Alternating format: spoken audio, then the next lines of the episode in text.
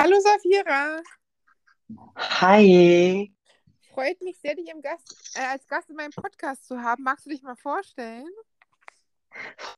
auch sehr erste Danke für die Einladung. Ähm, ich bin Safira, ich bin Rapperin und ähm, auch trans und bin einer der wenigen Rapperinnen, die trans ist. Die Thematiken von meiner Musik sind viel über Mental Health, äh, Empowerment und äh, meine eigene Erfahrung, die ich äh, so gesammelt habe. Ja, cool, danke für So. die Vorstellung. Ähm, seit wann weißt du denn, dass du trans bist? Hast du das immer schon gespürt oder kam das erst später bei dir? Mm, also so gemerkt habe ich das also mit zwölf, also mit elf, zwölf, dass da was anders ist. Ich habe es auch so schon realisiert, ähm, dass ich einfach nicht so dieser typische Junge bin und so. Und ähm, gab so Situationen, in denen ich auf der Brücke stand, weil ich dachte, so wenn ich springe, so dass ich als Mädchen Oh. und für mich sehr klar, dass äh, ich nicht, dass ich einfach kein Junge bin. Aber es hört sich ja auch schon wirklich sehr schwierig und herausfordernd an in so jungen Jahren, gerade mit zwölf, noch bevor man Teenager ist. Äh, wie hast du das dann ähm, geschafft, irgendwie anzunehmen? Oder hast du es erstmal verdrängt, dass du dieses Gefühl hattest? Weil es ist ja schon ein extremes Gefühl, wenn man denkt, man muss in den Tod stürzen, um dem zu entkommen. Das muss ja furchtbar sein. Also tatsächlich. Ähm, und tatsächlich habe ich das so der ersten Zeit ähm, versucht zu schieben, aber ähm, Raum zu geben, weil ich wusste, dass, dass das halt jetzt nicht so das Normalste ist und dass, wenn ich das ausleben würde, dass andere Menschen ähm, diesbezüglich verurteilen würden. Und ich hätte auch was wie. Ich habe noch versucht, äh, mich zu outen, weil man Mhm. Sie hat es halt so abgetan, dass es eine Phase sei. Ich meine, ich will jetzt nicht die Schuld meiner Mama geben, dass sie äh, sich halt umtreibt. Und ich glaube, wenn es solche Situationen geben würde, würde meine Mutter anders reagieren. So, und das hat Mhm. halt, also einfach nicht ähm, so weit ist, was sehr schade ist. Und dementsprechend habe ich das dann halt auch zurück und mich vertraut, dass es halt in der Schule irgendwann und das da was ist, weil ich mich jemand angeschaut habe Mhm. und damit fast täglich gesetzt wurde, weil ich die ähm, gemobbt wurde. Und die Sache ist, ich wollte früher Mhm. auch diese Menschen erzählt und dann haben mich die Leute immer Lola, aber nicht so aus Respekt oder sonst was, sondern aus Sarkasmus, aus Ironie und haben mich dabei ausgelacht und ich war dann an so einem das so abgestritten habe, aber ich war das so für mich so ähm, von es ist und ich wusste, dass ich mich in diesem Moment gerade verleugnet und Mhm. ich war in diesen Zeiten verloren. Mhm. Ah, das stelle ich mir auch sehr, sehr schwer vor.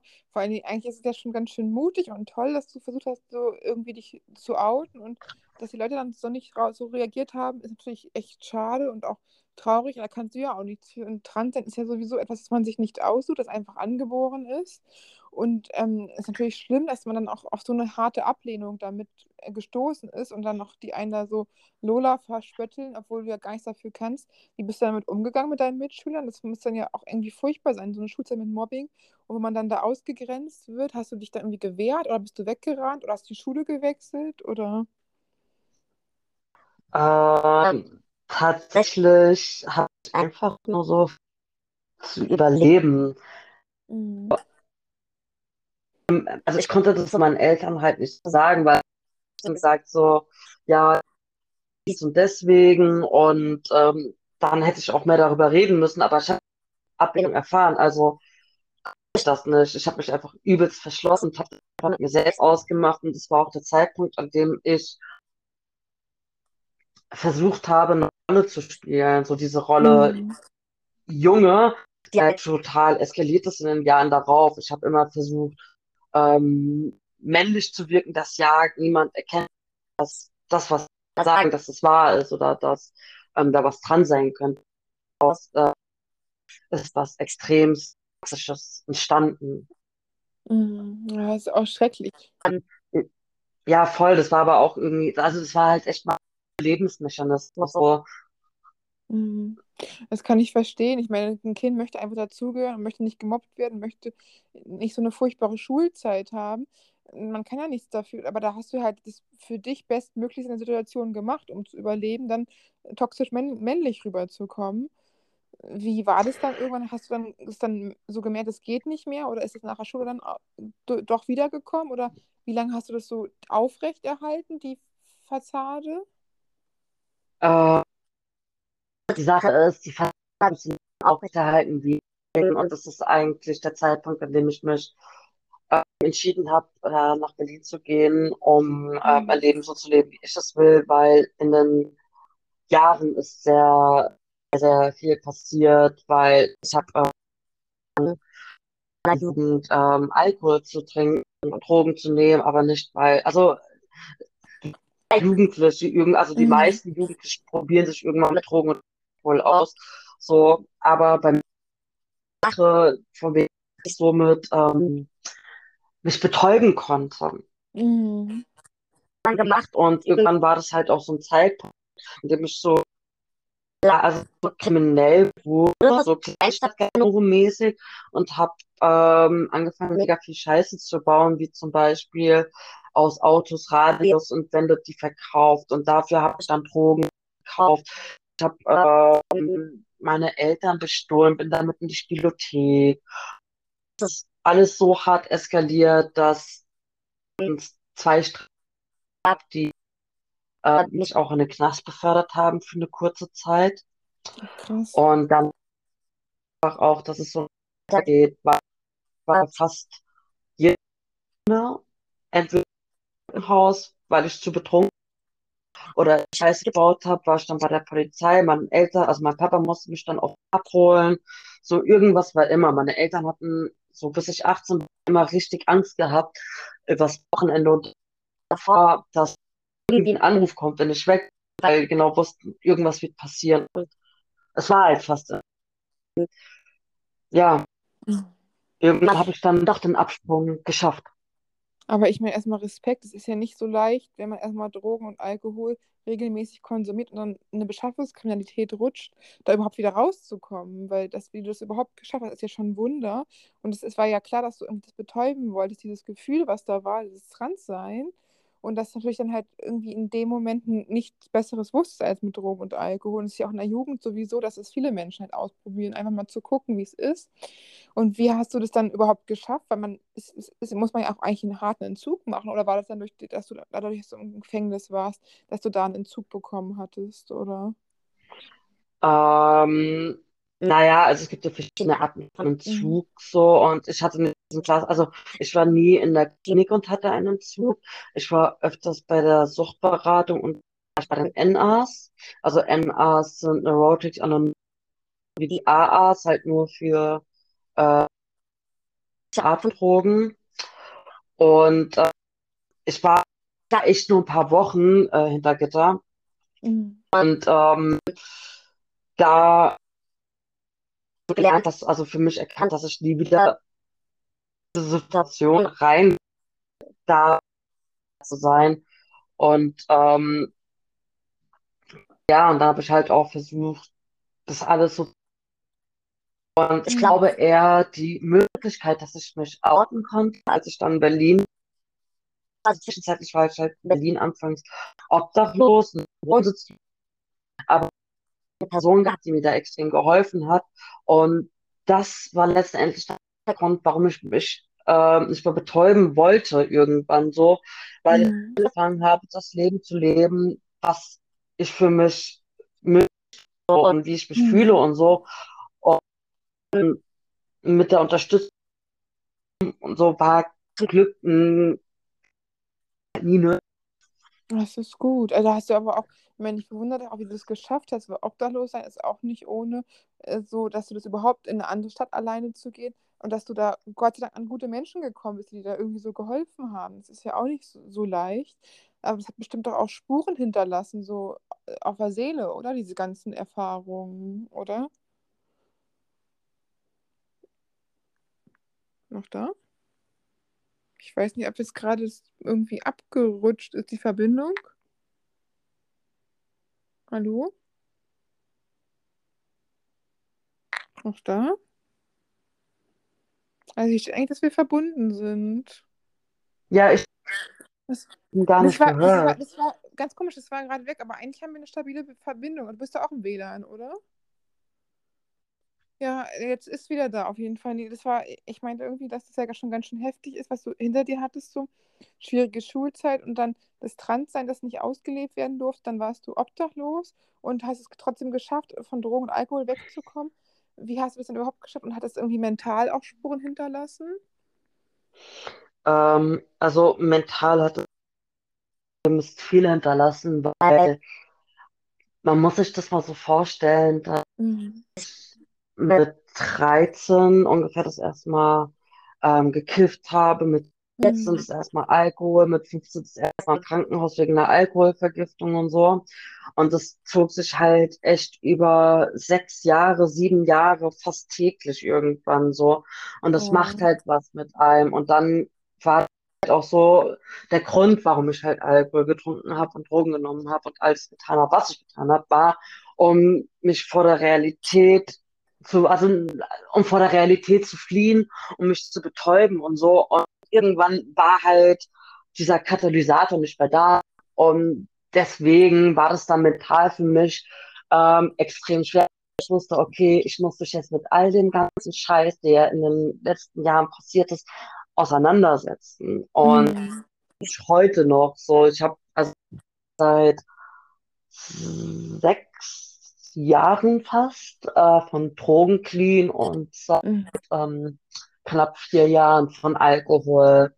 Und ich arbeite halt immer noch daran, ähm, glücklich. Es wird auch noch sehr Mhm. lange dauern.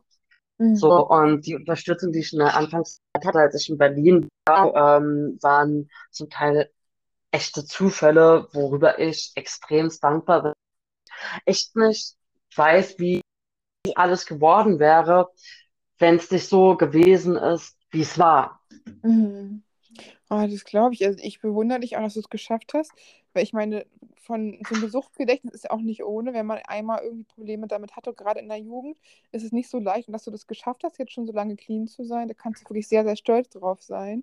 Und ich meine, das machen ja viele Menschen, die sich irgendwie, ob es mit Arbeit ist oder mit Drogen oder mit Essen, sich betäuben von ihren Problemen.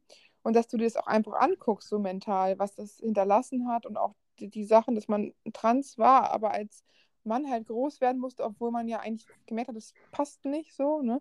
Das ist ja auch schon mal schon eine ganz schöne Herausforderung. Ähm, hast du denn dann irgendwie psychologische Hilfe in Anspruch genommen oder wie, äh, dass du dies, deine Themen auch so angefangen hast aufzuarbeiten oder hast du es alleine gemacht oder?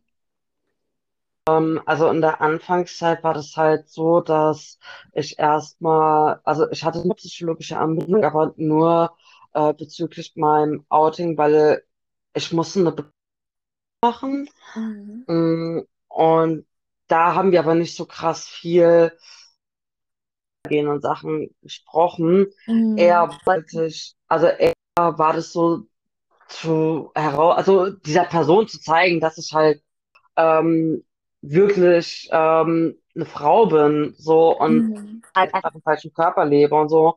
Und das war auch von Anfang an ähm, sehr schnell klar und ich habe auch zum relativ schnell mal eine Indikation bekommen.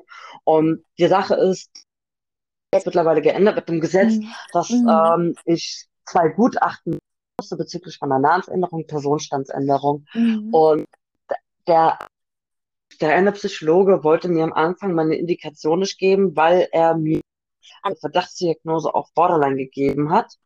Krass. Ähm, Borderline, also wenn du eine Namensänderung Mhm. machen willst und du hast eine Borderline-Diagnose oder einen Verdacht, ist es echt kritisch, dass du ein positives Gutachten bekommst, weil eines der Kriterien, also was heißt Kriterien, eines der Probleme der Borderline-Erkrankung ist, ähm, eine gestörte Selbstwahrnehmung zu haben. Man weiß nicht, wer Mhm. man ist. So Problem. So, aber das Problem sind ganz andere Probleme in Bezug der Borderline-Erkrankung, weil ich weiß immer noch nicht so, wer ich bin, aber in anderen Mhm. Aspekten, aber ich immerhin mehr ich selbst getan habe. So, aber trotzdem Mhm. muss ich immer noch herausfinden, wer ich überhaupt bin und keine Ahnung.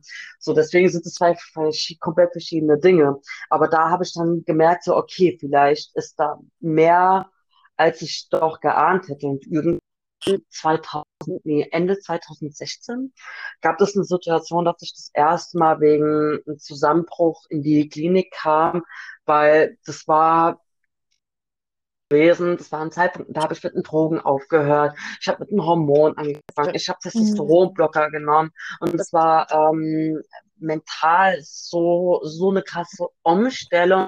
Und es war alles so krass intensiv, dass ähm, ich das alles nicht mehr ausgehalten habe und ähm, in eine krasse Depression gefallen bin.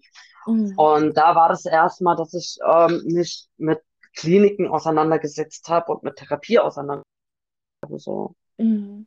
Aber das ist ja toll, dass du dir Hilfe geholt hast, weil das muss man ja auch bedenken, dass gerade trans sein ist halt wirklich äh, extrem hart und man hat, hat da auch von der Gesellschaft wenig Verständnis leider. Und ganz besonders schwer ist es wirklich für, von Mann zu Frau tra zu transieren, dass man da absolut viele Hemmnisse im Leben hat und dann du auch noch irgendwie Drogen und Alkohol hattest und die Hormone, das ist natürlich auch alles durcheinander. Ne? Also ich finde es bewundernswert, dass du Hilfe geholt hast, das ist einfach auch ein Vorbild. Weil ich glaube, viele Menschen sind leider so, dass die irgendwie die Hilfe nicht sich rechtzeitig holen. Und das ist natürlich auch absolut wichtig. Und man, jeder hat sich jederzeit Hilfe. Und wenn das Gefühl hat, irgendwie ist, das Leben läuft nicht so, wie man sich wünscht. Und wenn du auch noch Borderline irgendwie hast, das natürlich also wirklich ganz schön viel, da zusammengekommen ist. Konnten die in der Klinik dann gut dir helfen? Oder war das erstmal so das Gefühl, dass du wirst aufgefangen? Oder waren das eher so Leute, wo du dachtest, Mensch, man wird hier nur ruhig gestellt? Ähm, also in der ersten Klinik wa- war das, dass ich mich eher so gefühlt habe, dass ich, also es war Intervention. Eine Mhm. Krisenintervention ist ja eigentlich nur, um mich zu stabilisieren und dann weiter zu gucken. Und das war das halt auch in diesem Fall. Und deswegen war es da jetzt nicht so tiefergreifendes. Aber ähm, ich bin nach dem Aufenthalt dann auch erstmal zurück nach Wiesbaden gezogen, Mhm. ähm, weil ich wusste, alleine schaffe ich das nicht. Äh, meine Eltern haben ja noch ähm, in Wiesbaden gewohnt und äh, also von Wiesbaden auch. Und ähm, dann wusste ich so, okay, dann da, weil da habe ich halt die Unterstützung von meinen Eltern. Mhm. Und da bin ich dann ähm, nochmal zwei, nee, in die Krise gekommen, kurz nach meinem ersten Aufenthalt in Berlin.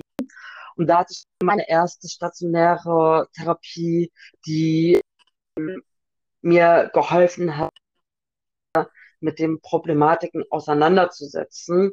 Mhm. Und dann habe ich auch ähm, mein DBT-Programm gemacht. Also DBT-Programm Mhm. ist extra für Persönlichkeitsstörungen, vor allem für die Borderline-Persönlichkeitsstörung.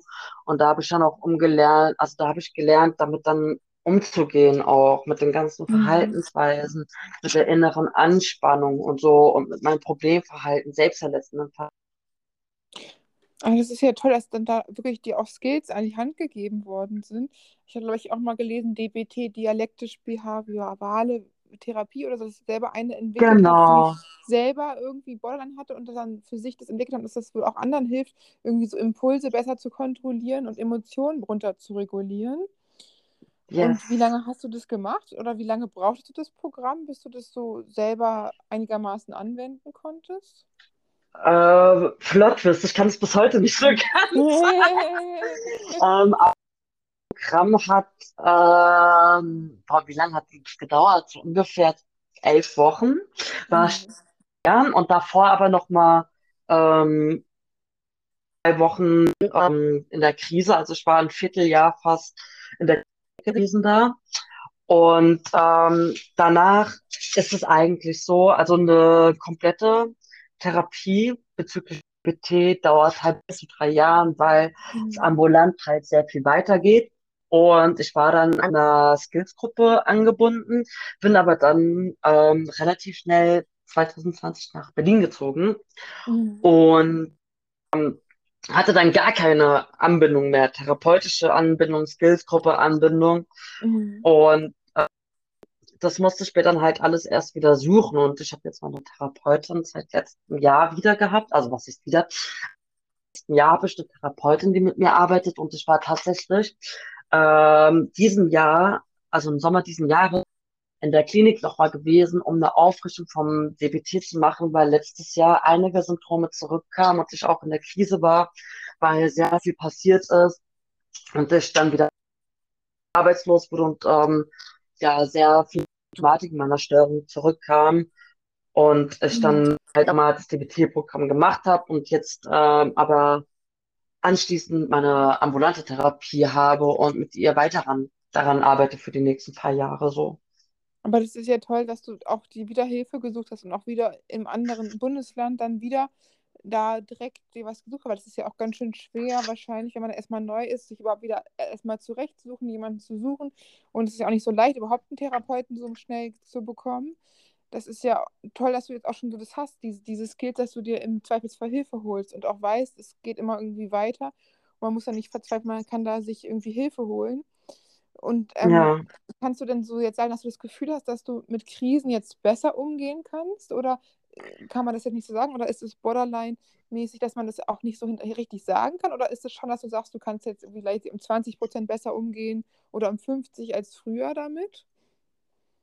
Also ich kann mit Krisen ähm, auf jeden Fall mittlerweile besser umgehen. Mhm. Ähm, ich glaube, das ist halt auch so eine Sache, es kommt immer drauf an, was für eine Mhm. Krise, weil ähm, ich war, also ich kämpfe mein ganzes Leben eigentlich schon mit Suizidgedanken und ähm, Mhm. die werden immer ein Teil meines Lebens bleiben, denke ich.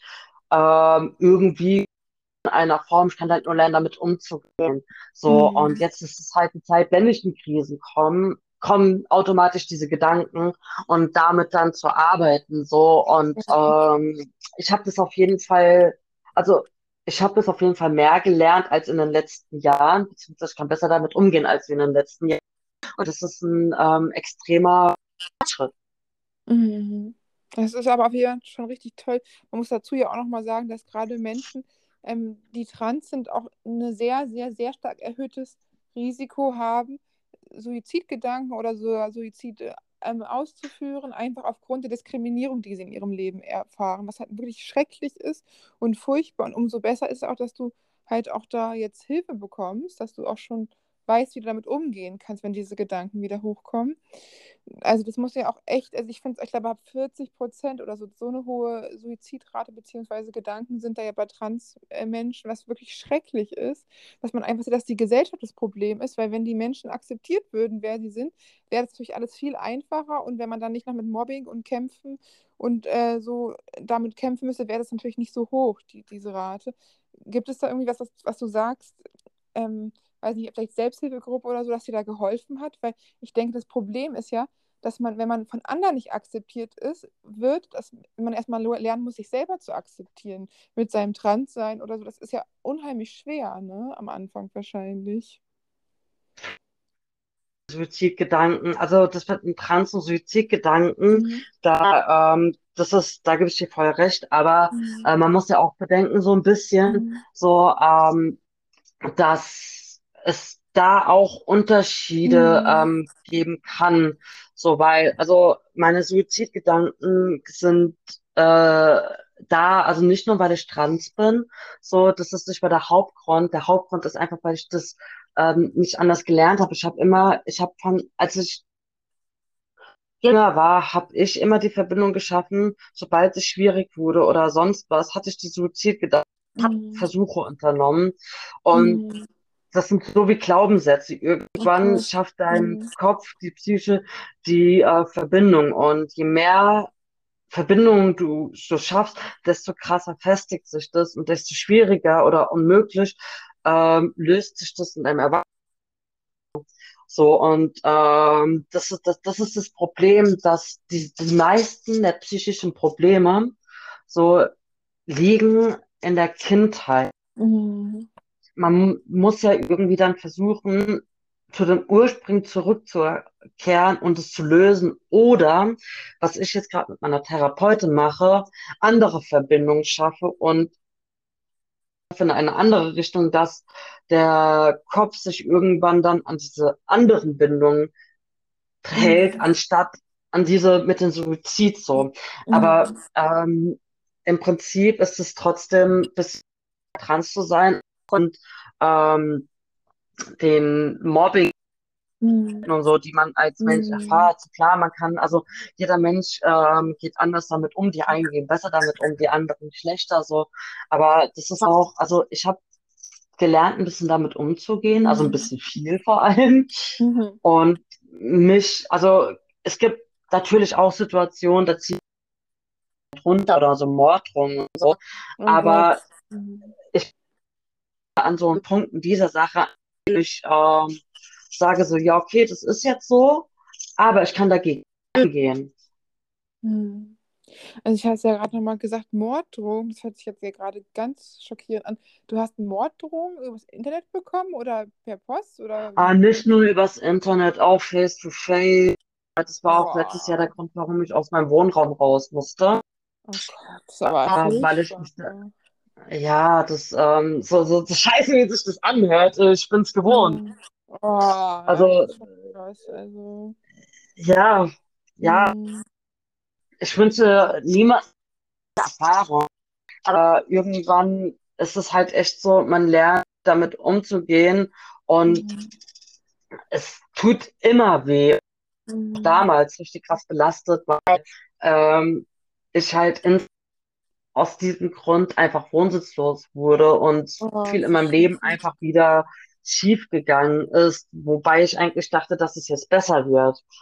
Ähm, aber daraus weiß ich jetzt für mich so, ich wurde, ich habe wieder mehr gelernt, ich habe mehr ich Mhm. wieder gelernt. Ich weiß, dass ich äh, schaffen kann. So, ich würde jetzt nicht sagen, ich wurde stärker daraus, das hört sich so klischeehaft an, aber ich konnte ähm, sehr viele draus ziehen und ich konnte ähm, für mich Mhm. ein Stück weit. Ja, das, das glaube ich, aber natürlich ist es halt trotzdem schon sehr schweres Wachstum und beschwerlich ohne Ende. Und ich frage mich halt auch, dass da auch nicht irgendwie von außen interveniert wird, weil ich meine, du wirst da vertrieben aus deinem Wohnraum, wie vorher in der Schule gemobbt, jetzt sogar noch da. Ich meine, wenn du da einfach deine Wohnung hast und dass man dich da nicht wohnen lässt, ist ja auch schon einfach menschenverachtend. Und dass dir sogar Leute sich trauen, ins Gesicht Morddrohungen zu machen. Was ist denn mit denen nicht richtig? Sind es fremde Leute? Sind es Menschen, mit denen du also ich meine, das kommen einfach fremde Leute und sagen sowas zu dir. Äh, diese Person war jetzt nicht fremd, das war, ich habe halt in einem, boah, wie nennt man sowas, eine Art wie Studentenwohnheim gewohnt. Mhm. Und diese Person, also da in diesem Wohnheim haben nicht nur Studenten gewohnt, sondern auch andere Menschen, so wie ich. Ich habe halt zu dem Mhm. Zeitpunkt in der Pflege gearbeitet. Mhm. Und diese Person hat da auch gewohnt. Und ja, ich, das, das ist sehr, sehr schwierig, weil auch ein sehr impulsiver Mensch, ähm, ich glaube, bestimmt hat diese Person auch ihre eigenen Probleme. Und es gab irgendwann mal so einen Streit und ja, das ist dann halt so eskaliert. Krass. Also ich meine, es ist einfach furchtbar. Vor allem, dass du dann da gehen musst, das ist ja auch nicht in Ordnung. Du hast ja niemand was getan, nur weil man sich mal streiten, muss man ja nicht gleich äh, da, weiß ich nicht, jemanden bedrohen oder so, ne? Und Ja, voll. krass. Das ist ja, also ist ja furchtbar. Du hast dann einen anscheinend Job in der Pflege, der sowieso total hart und unterbezahlt ist. Und dann willst du wenigstens nach Feierabend deine Ruhe haben und dich erholen. Und dann wirst du dann noch bedroht von Nachbarn oder so.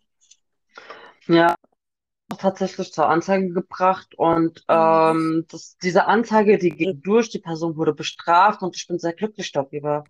So, und da merke ich Mhm. auch, so vom Gesetz her passiert langsam was und das hat mich sehr Mhm. glücklich gemacht. Das hat mich extrem glücklich gemacht, dass da, äh, dass ich von der Polizei ernst genommen werde und von was ähm, Mhm. ich sonst nie so krass die Erfahrung gemacht habe bis Also jetzt. auch wichtig, also das ist ja auch mal so schön zu sehen, dass man halt, wenn einem schon Unrecht passiert, wenigstens mal das Recht auf der eigenen Seite ist.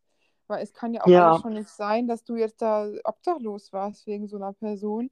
Und da, nee, am Wohnsitz, achso, Wohnsitz, okay. war ich. Was ist da der Unterschied zu? Unterschied ist, beim Obdach, also bei Obdachlosigkeit hat man halt echt gar keine wohnliche Anbindung. So, Mhm. da hast, also da lebt man halt auf der Straße. Und bei Wohnungslosigkeit ist es so, dass du hast kein eigenes Zuhause, aber immerhin hat man einen Platz, wo man schlafen kann. Und das So, dann praktisch also ein Heim oder so? Oder wa- was ist das dann? Notunterkunft? Oder? Notunterkunft bei Freunden. Bei mir war das halt, ich habe eine Zeit lang bei meiner Ex-Person Mhm. und dann bei ähm, einer befreundeten Person von meiner Ex-Person. Und ähm, genau, und dann habe ich zur Untermiete bei einer Bekannten gewohnt. Aber das ist Und natürlich jetzt habe nicht so ich, leicht. Ne? Da braucht man ein nee, Netz. Das kann überhaupt ja auch nicht nicht. jeder haben. Hat ja nicht jeder. Erstens das Ne? und zweitens ist es halt auch mega belastend, weil man weiß einfach, dass man kein eigenes Zuhause hat. Mhm. So, und ähm, jetzt zum Beispiel bin ich in einem betreuten Wohnen Mhm. und äh, habe auch eine Sozialarbeiterin und ähm, habe echt krasse Unterstützung und arbeite mich jetzt wieder dahin zu kommen, wo ich letztes Jahr, Anfang letzten Jahres war, sondern also Mhm. unabhängig. Mhm. Aber das ist natürlich toll, dass da jetzt auch Leute sind.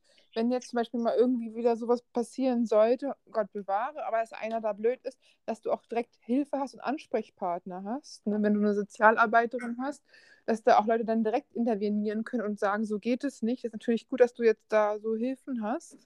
Und ähm, wie ist das dann bei betreuten Wohnen? Kommt dann einmal einer die Woche und guckt, ob alles in Ordnung ist? Oder wird dann geguckt, was man machen kann? Oder wird es bei Anträgen geholfen? Oder wie, wie genau ist es? Also, das, das, was ich gerade habe, äh, betreutes Einzelwohnen. Also ich äh, beziehe, also ich wohne in einer Wohnung von, von Mhm. einem Träger sozusagen. Und ich habe einmal die Woche einen Termin mit meiner Sozialarbeiterin und dann äh, besprechen wir, die gerade anstehen. Ähm, die, unterst also, ähm, die unterstützt mich bei äh, Anträgen, wenn ich das, wenn ich Unterstützung brauche, ähm, bei anderen Schreiben, bei auch bei psychischen Sachen so in der letzten Zeit. So dass, also ich bin gerade in der Schule und war in Klausurphase, hatte meine Release-Phase und es war extrem stressig und da haben wir nicht so viel Organisatorisches gemacht, sondern eher ähm, Stressbewältigung gemacht und haben ähm, geredet viel, Mhm. so was mir extrem geholfen hat und für mich eine extreme Stütze war, unabhängig von meiner ähm, Therapie, die ich so oder so hatte. Mhm.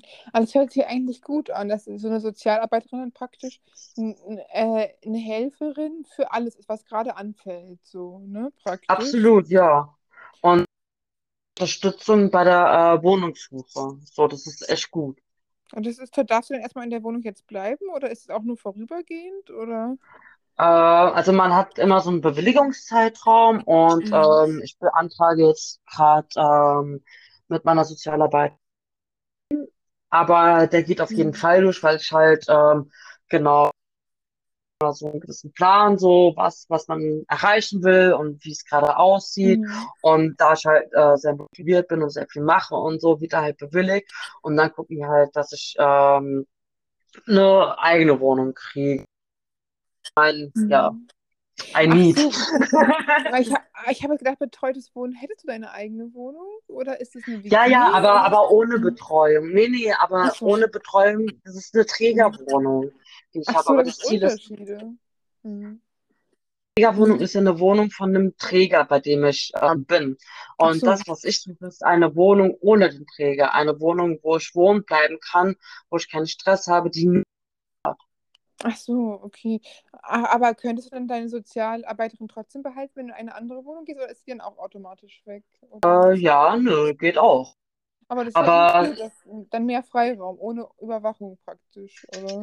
Ja, also ich habe so oder so auch keine Überwachung. Ist ja So, aber gut. mein Ziel ist es auf jeden Fall nächstes Jahr, dass ich ähm, dass ich unabhängig von, Mhm. von meiner Sozialarbeiterin bin, weil ähm, genau ich eigentlich sehr gut mittlerweile angebunden bin wieder und eigentlich halt echt Unterstützung mit ähm, der Wohnung brauche. So, und der Rest ist Mhm. halt auch schon viel getan und Ja, ist momentan ja auch einfach nicht so leicht, überhaupt eine Wohnung zu finden. Ist ja irgendwie deutschlandweit ein Problem, ne, natürlich. Überhaupt Ja, in voll. Großstädten. Das ist natürlich nicht so leicht, aber das ist ja schon gut, dass man, dass du da auch Hilfe hast, so ein bisschen mit der Wohnung. Und kannst du auch ein bisschen Mitspracherecht haben, dass du das in welchem Bezirk du möchtest oder so, oder, oder ist es dann so ein Da bisschen. kommt drauf, kommt drauf an. Also ich habe jetzt ein Mhm. WBS beantragt und ähm, es kann gut sein, also es kann gut sein, dass es nur Wohnungen geben wird, in, was weiß ich jetzt, ähm, Marzahn. So, Mhm. und für mich ist Marzahn halt jetzt nicht das Optimalste, so wie Lichtenberg. Also Mhm. Teile von Lichtenberg, Teile wieder nicht. So, Mhm. und da kann man, kann ich ja gucken, wie was machbar ist. Das werde ich dann Mhm. jetzt herausfinden. So, das bin ich. Aber das ist ja schon mal gut, dass, das so, dass du da Unterstützung hast und auch recht selbstständig bist und aber trotzdem nochmal jemanden hast, den du fragen kannst. Und mit der Schule hast du auch eben gesagt, dass du als Schule machst. Wie lange ist das jetzt voraussichtlich? Gibt es da irgendwie ein, zwei Jahre oder ist das jetzt schon, oder wie ist das genau? Also seit letztem Jahr da angebunden. Mhm. Und ähm, da, wo ich, also ich bin auf einem Kolleg und da kann man das Abitur machen innerhalb von drei Jahren. Das heißt, Mhm. oder dreieinhalb Jahren, je nachdem, ob man den Vorkurs besucht oder nicht. Das heißt, ähm, der Vorkurs E-Phase, Q1 und Q2. Ich bin gerade in der E-Phase und ähm, ich will jetzt erstmal meine MSA machen und Mhm. dann gucke ich weiter. Also ich mache höchstwahrscheinlich mein Fachabi und ganz, ganz, ganz, ganz vielleicht, wenn, keine Ahnung, wenn ich mich überraschen lasse, mache ich auch mal ein Abi. Mhm. So, aber da will ich jetzt, also will ich mir nicht so genaue Pläne machen, weil für mich ist äh, meine Musik gerade echt im Vordergrund und äh, Mhm. da will ich erstmal gucken. Ja, das ist natürlich auch doppelt belastend. Also einfach Arbeit, wenn man Wohnung, äh, sich um die Wohnung kümmern, dann die Musik und dann auch das Abi oder Schule. Das sind natürlich viele Au- Aufgaben, die man gleichzeitig hat. Und wie ist es mit der Musik? Du machst ja schon seit sechseinhalb Jahren Musik und so seit dreieinhalb Jahren intensive, auch öffentliche Musik. Wie, wie ist das für dich? Gibt die Musik dir Kraft oder ist die auch sehr anstrengend und kostet die auch sehr viel Zeit von deinem Alltag? Oder wie ist das so bei dir? Äh, also ja, nein, die Sache ist, ähm, also vor ungefähr sechseinhalb Jahren habe ich auf der Schule Musik zu Mhm. machen, weil ich äh, animiert wurde ähm, von ähm, bekannten Menschen und da habe ich erstmal angefangen, über mich, meine Probleme und so, dass ich, also so ein Sprachrohr für mich und meine Seele sozusagen. So, das war so ein Ding, dass ich irgendwie damit umgehen konnte. Mhm. Und irgendwann habe ich gemerkt, so, okay, die Leute hören mir zu und ich kann ich nur mir selbst damit helfen. Und dann wurde das halt ernster und ich habe dann auch, ähm, Gott, wann war denn das jetzt? 2019 meinen jetzigen Manager Armin Pre äh, kennengelernt und arbeite seitdem mit ihm auch zusammen auf professioneller Ebene und ähm, haben jetzt auch, also ich habe jetzt vor kurzem meine EP rausgehauen und die Sache ist, ähm, Straßenmusik mehr, aber es ist halt auch mittlerweile sehr mit Content für TikTok und so und es Mhm. ist also frisst schon viel Zeit. Mhm. Aber ich mache das halt, ist das jetzt nicht so, so schlimm oder so. Mhm. Ja, das glaube ich, ist auch schön, wenn es eine Leidenschaft für dich ist und es dir auch hilft, so einfach. Die Musik Ja, und es, so ein Ventil ist natürlich super, dass man halt, was man einem Spaß macht, was man gerne macht, was einem ganz gut kann und wo man auch andere Leute mit Mut macht, ist natürlich super, also wenn du da was gefunden hast für dich, so. ja, voll. Das hat mir, also, ich, das sagen immer so voll viele, Musik hat mein Leben gerettet. Mhm. Ähm, Musik hat wirklich mein Leben gerettet, weil ich, also ich habe ja damals angefangen, um auszulassen, mit denen ich, ich konnte nie über diese Dinge reden. Mhm. Und heute zum Teil nicht. Und hätte ich das Mhm. damals nicht machen können, hätte ich noch mehr mich reingefressen und wer weiß, was dann passiert. Deswegen, also Mhm. Musik machen hat mein Leben gerettet. Ah, das ist schön. Ich denke auch, jeder hat so eine eigene Art und Weise. Der eine macht Musik, der andere macht Podcast, der dritte schreibt ein Buch, der vierte schreibt Gedichte. Dass jeder so seine Art und Weise hat. Oder der fünfte, der geht dann zur Therapie und redet da. Dass jeder irgendwie seine Art und Weise hat, mit schwierigen, herausfordernden Sachen umzugehen. Und es ist natürlich auch Ja, super, dass du das auch so äh, viral machst und auch über TikTok. Wie ist denn das aber manchmal? Ist bestimmt auch nicht so leicht, wenn dann Leute da blöde Kommentare machen oder so? Oder wie gehst du damit um dann? ja, die Sache ist, man, das, so, das hört sich halt auch wieder so blöd an. Man, man gewöhnt sich halt. So, Mhm. äh, am Anfang war das halt schon schwieriger, damit umzugehen. Aber mittlerweile ist es halt so, ja, okay, das sind Leute, die ach, wissen es nicht besser, die sind ungebildet, die ähm, wollen Mhm. einfach nur haten und sonst was so. Und ähm, ich ignoriere die. Klar habe ich auch ähm, wo ich mir das zu Herzen nehme, weil ich meine, letztendlich bin Mhm. ich auch nur ein Mensch und Mhm. letztendlich kann man mich auch irgendwo verletzen, aber ähm, ich habe auch ein dickes Feld so um Mhm. mich aufgebaut sozusagen und reagiere mittlerweile eher mit ähm, Aufklärung auf Hate oder Mhm. ähm, mit, ähm, keine Ahnung, mit Humor. Mhm. Aber es ist natürlich auch nicht so leicht. Das ist natürlich auch ein ganz schöner Weg dahin, bis man da hinkommt, ne? Und gerade Klar, voll. eine harte Vergangenheit hat, auch mit Mobbing und so, das, das, das triggert ja auch extrem einfach. Gibt es dann auch, sagst, das sagst du jetzt bis hierhin, wenn jetzt da irgendwie Morddrohungen kommen oder so krasse Beleidigungen, dass du die auch meldest oder Anzeige machst, dass du auch sagst bis hierhin und nicht weiter oder so?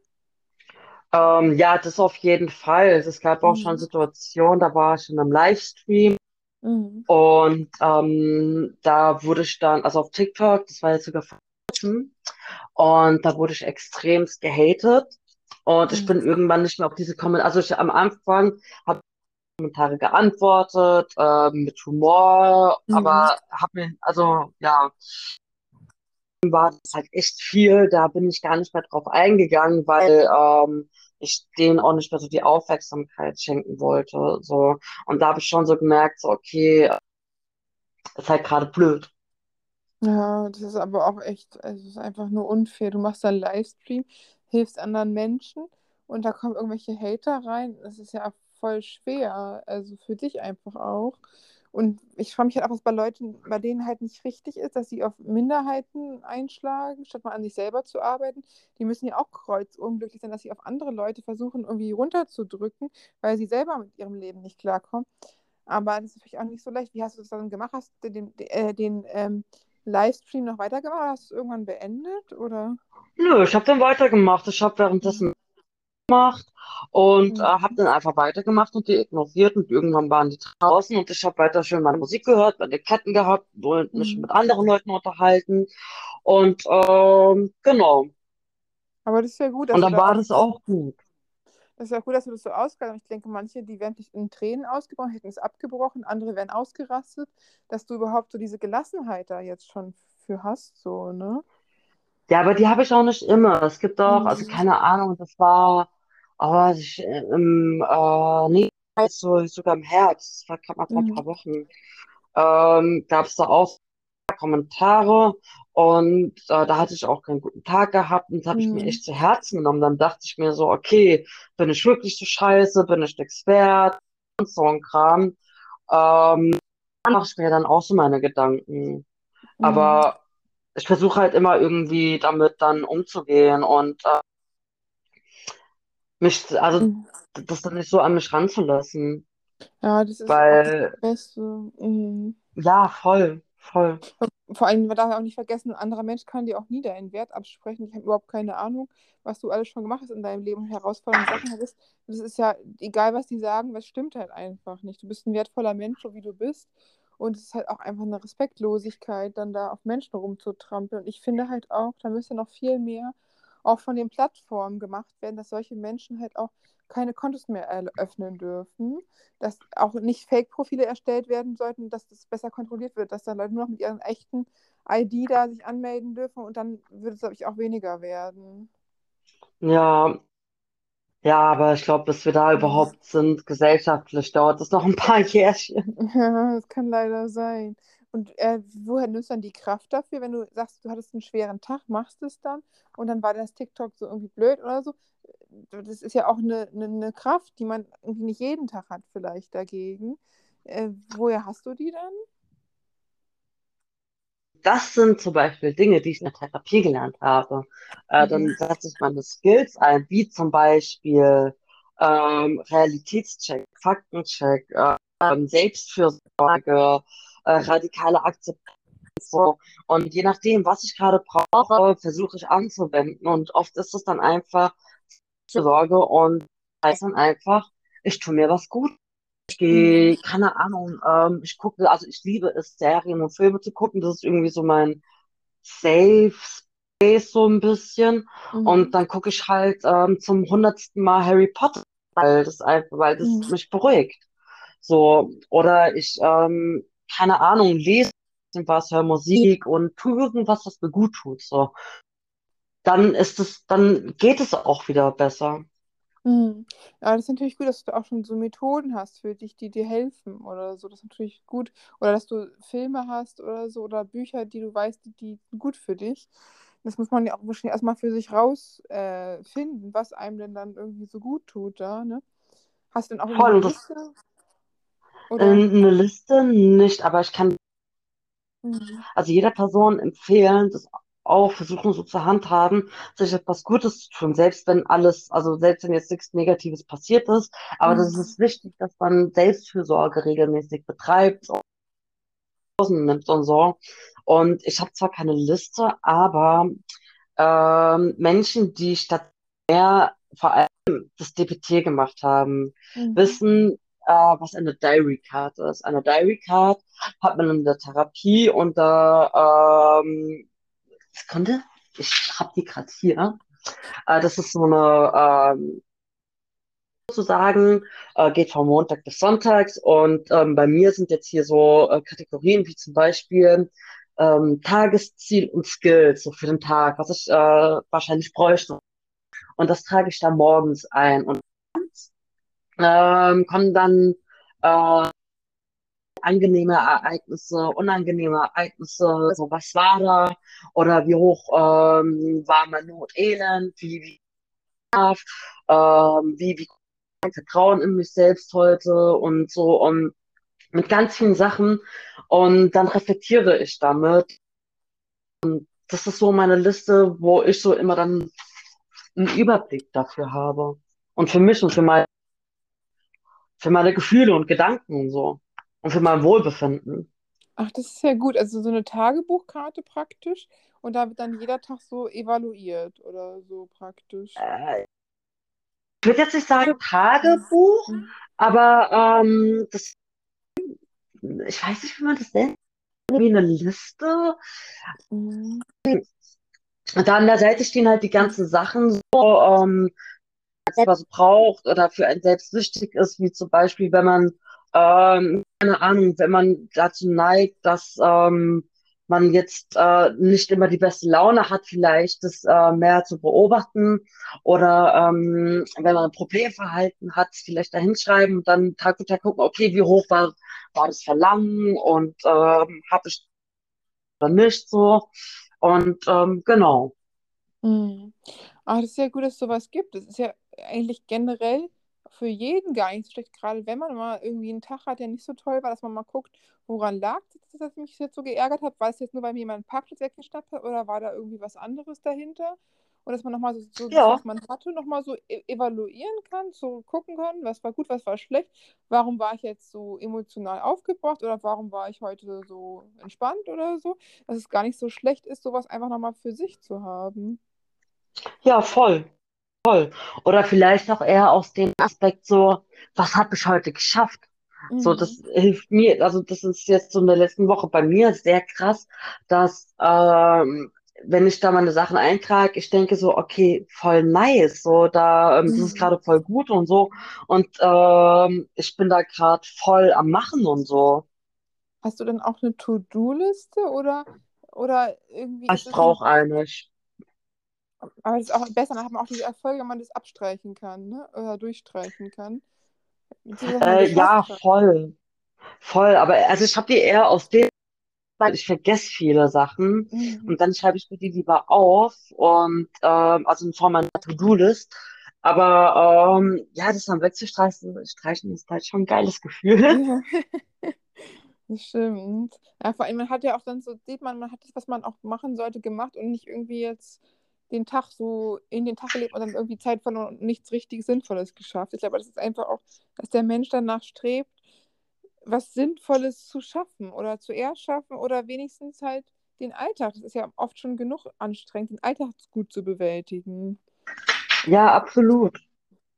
Hast du denn dann auch irgendwie, dass du da alles dir raufschreibst, praktisch heute Wäsche machen, Bett beziehen, ähm, einkaufen, äh, Schule oder hast du dann nur so, äh, so eine Freizeitliste nochmal nur für die Sparsam oder nur eine, die nochmal irgendwie Einkäufe hat oder ist alles eins? Ähm, nee, ich habe tatsächlich nur eine Liste für wichtige Sachen, die mir schwerfallen.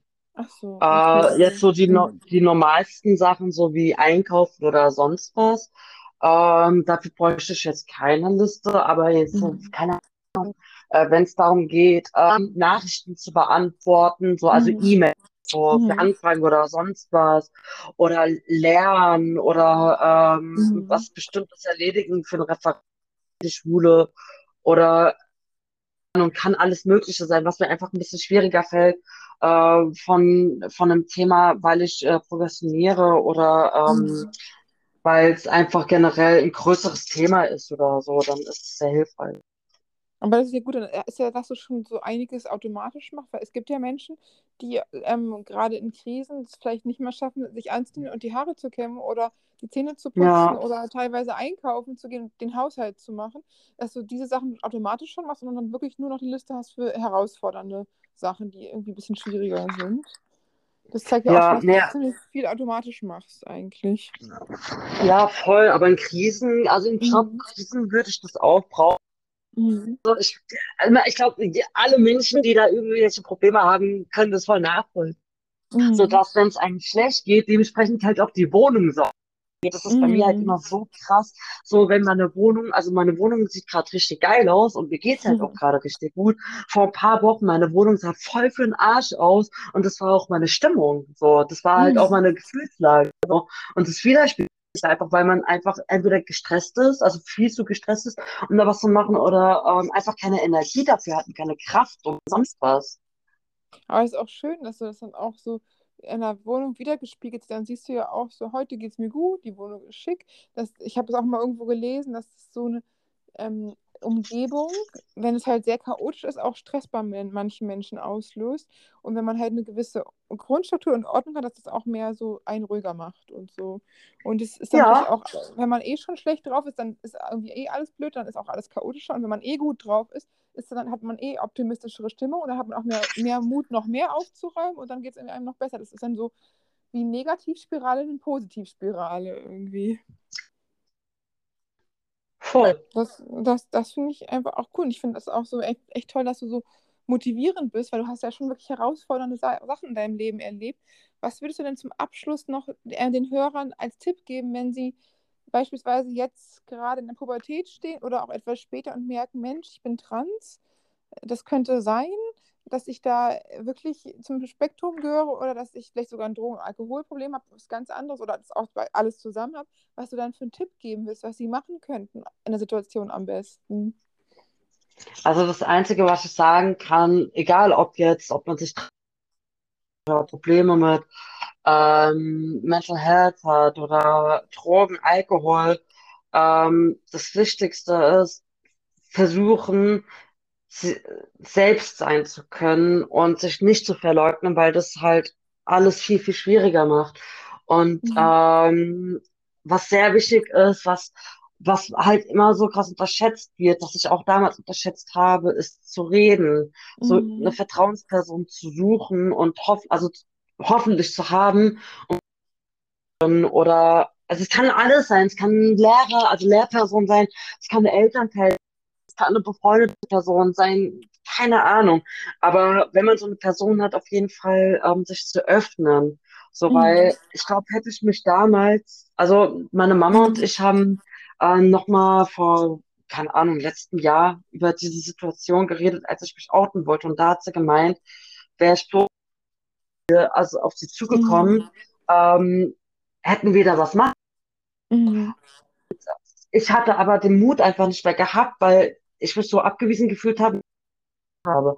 Und Mhm. ja, das ist halt ein unglücklicher Zufall. Also was heißt, das war halt einfach unglücklich. So, und Mhm. vielleicht hätte alles anders sein können. Ich weiß, aber Mhm. das hat mir einfach gelernt, dass Reden wichtig ist. Mhm. Ja, das denke ich auf jeden Fall auch so. Und ich denke halt auch, wahrscheinlich ist es auch manchmal ganz schön schwer, wenn dann Eltern, die wollen ja auch nur das Beste für ihr Kind, das vielleicht gar nicht sehen, wie problematisch das wirklich ist, man sich vielleicht auch noch von Situationen von außen oder von Hilfe, äh, Anlaufstellen Hilfe holt, praktisch irgendwie anonyme Alkoholiker oder Drogenberatung oder eben Beratung für Trans ähm, äh, Menschen und dann da wirklich vielleicht nochmal von außen die Hilfe und vielleicht sogar die noch bekommt die Hilfe von denen und das dann in die Familie ähm, überträgt, weil es ja auch extrem schwer ist, alleine, ohne das gesamte Wissen und so, dann auf seine Eltern zuzugehen. Und auch als Kind, dann nehmen die einen vielleicht nicht ernst und so. Und da hast du nichts falsch, und deine Mutter auch nicht, weil man muss ja sagen, du konntest es halt nicht besser, du hast es ja versucht und deine Mutter wusste zu dem Zeitpunkt auch nicht besser. Sie hat wahrscheinlich auch das Beste gemacht, was sie dachte, was damals in ihrer, in ihrer Hand stand. So, ne? Und ich denke, Voll, das ist halt auch das Problem. Ja. Nee, deswegen, ich bin hier auch gar nicht Mhm. böse, dass es halt früher so war. Es ist halt übelst schade, weil das halt so viel Mhm. ausgelöst. Aber wenn, wenn, wenn, wenn es geht, ähm, jemanden die Schuld geben zu müssen, ist es ähm, der Gesellschaft und dem Staat und Mhm. einfach den Menschen, weil ähm, ja, es einfach noch nicht so viel war, wie es jetzt gerade ist mit Aufklärung und mit der Akzeptanz. So. Mhm. Ja, das stimmt. Das Problem ist halt auch, ich meine, ich sag mal so, wenn du jetzt in der Schule nicht gemobbt worden wärst, da angenommen worden wärst, so wie du gewesen wärst, dann wäre das wahrscheinlich auch alles nicht so schwierig gewesen. Ne? Dann, hätte, dann hätte man auch einen ganz anderen Start ins Leben gehabt. Dann hättest du, vielleicht ich nicht, äh, auch nicht so, vielleicht wäre das dann auch mit den Drogen dem Alkohol gar nicht passiert, wenn man einfach angenommen worden wäre, so wie man ist. Und ich denke halt auch, das ist halt bei dem Anderssein das Problem, dass das Anderssein gar nicht das Problem ist, ob man trans oder ob man autistisch ist, dass das sind Sachen sind, die sind halt wie sie sind und die sind auch an sich eigentlich gar nicht so schlimm. Das Problem ist halt nur, dass die Gesellschaft einen fürs Anderssein so bestraft und ausgrenzt und dadurch dann noch andere Probleme kommen und man sich vielleicht selber ablehnt irgendwie und das, das, Ja. dann halt schwierig ist und dass man halt auch als Minderheit es natürlich viel schwerer hat, aber auf jeden Fall sich halt auch irgendwie gleichgesonnen und Hilfe holen sollte, weil das ist halt einfach viel, viel schwerer als wie Menschen, die so eine herausfordernde Zeiten halt eben nicht machen mussten und halt nur eine normale Pubertät kann schon anstrengend genug sein, durchmachen mussten und halt nicht wissen, wie es ist, halt unter besonderen Umständen groß werden zu müssen. Ja.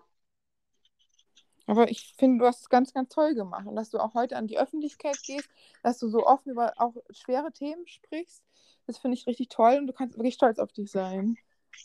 Danke sehr von dir. Das hat Ja, mich das sehr muss auch mal gesagt werden. Ja, das muss ja auch mal gesagt werden. weil Es gibt viele Menschen, die dann irgendwie nach unten treten oder so, wenn sie Schwierigkeiten haben und du gehst da raus und du machst Mut und du machst anderen Menschen Mut, die es auch nicht so leicht haben. Und das ist halt einfach wirklich eine Vorbildfunktion. Das ist einfach ganz toll. Ja, super Danke lieb dir. von dir. Ich danke dir für das tolle Interview und für deine Offenheit, dass du mit uns geteilt hast, so dein Leben. Und ich bin mir auch ganz sicher, dass du noch ganz vielen Menschen Mut machst mit deiner Musik und auch als, Aktivistin und dass du auf jeden Fall deinen Weg auch gehen wirst und auch alles schaffen wirst, was du dir vornimmst. Danke sehr. Das Gespräch auch super, super entspannt und super schön mit dir. Und danke auf jeden Fall für die Einladung nochmal. Und um, ich wünsche, dass du auch im Podcast so viele Menschen, wie es geht, erreichen kannst, dass dein Podcast auch gehört. Ich finde auch, dass, also, dass du überhaupt Menschen wie mir jetzt auch äh, so eine Plattform gibst, auch super wichtig und halt auch nicht selbstverständlich. Deswegen danke dafür. Oh, danke dir, das ist lieb. Menschen wie du, die machen unsere Gesellschaft aus, weil du bist wirklich eine Kämpferin und du sagst äh, und sprichst das aus, was andere sich nur äh, nicht trauen, Ungerechtigkeiten gegen Minderheiten.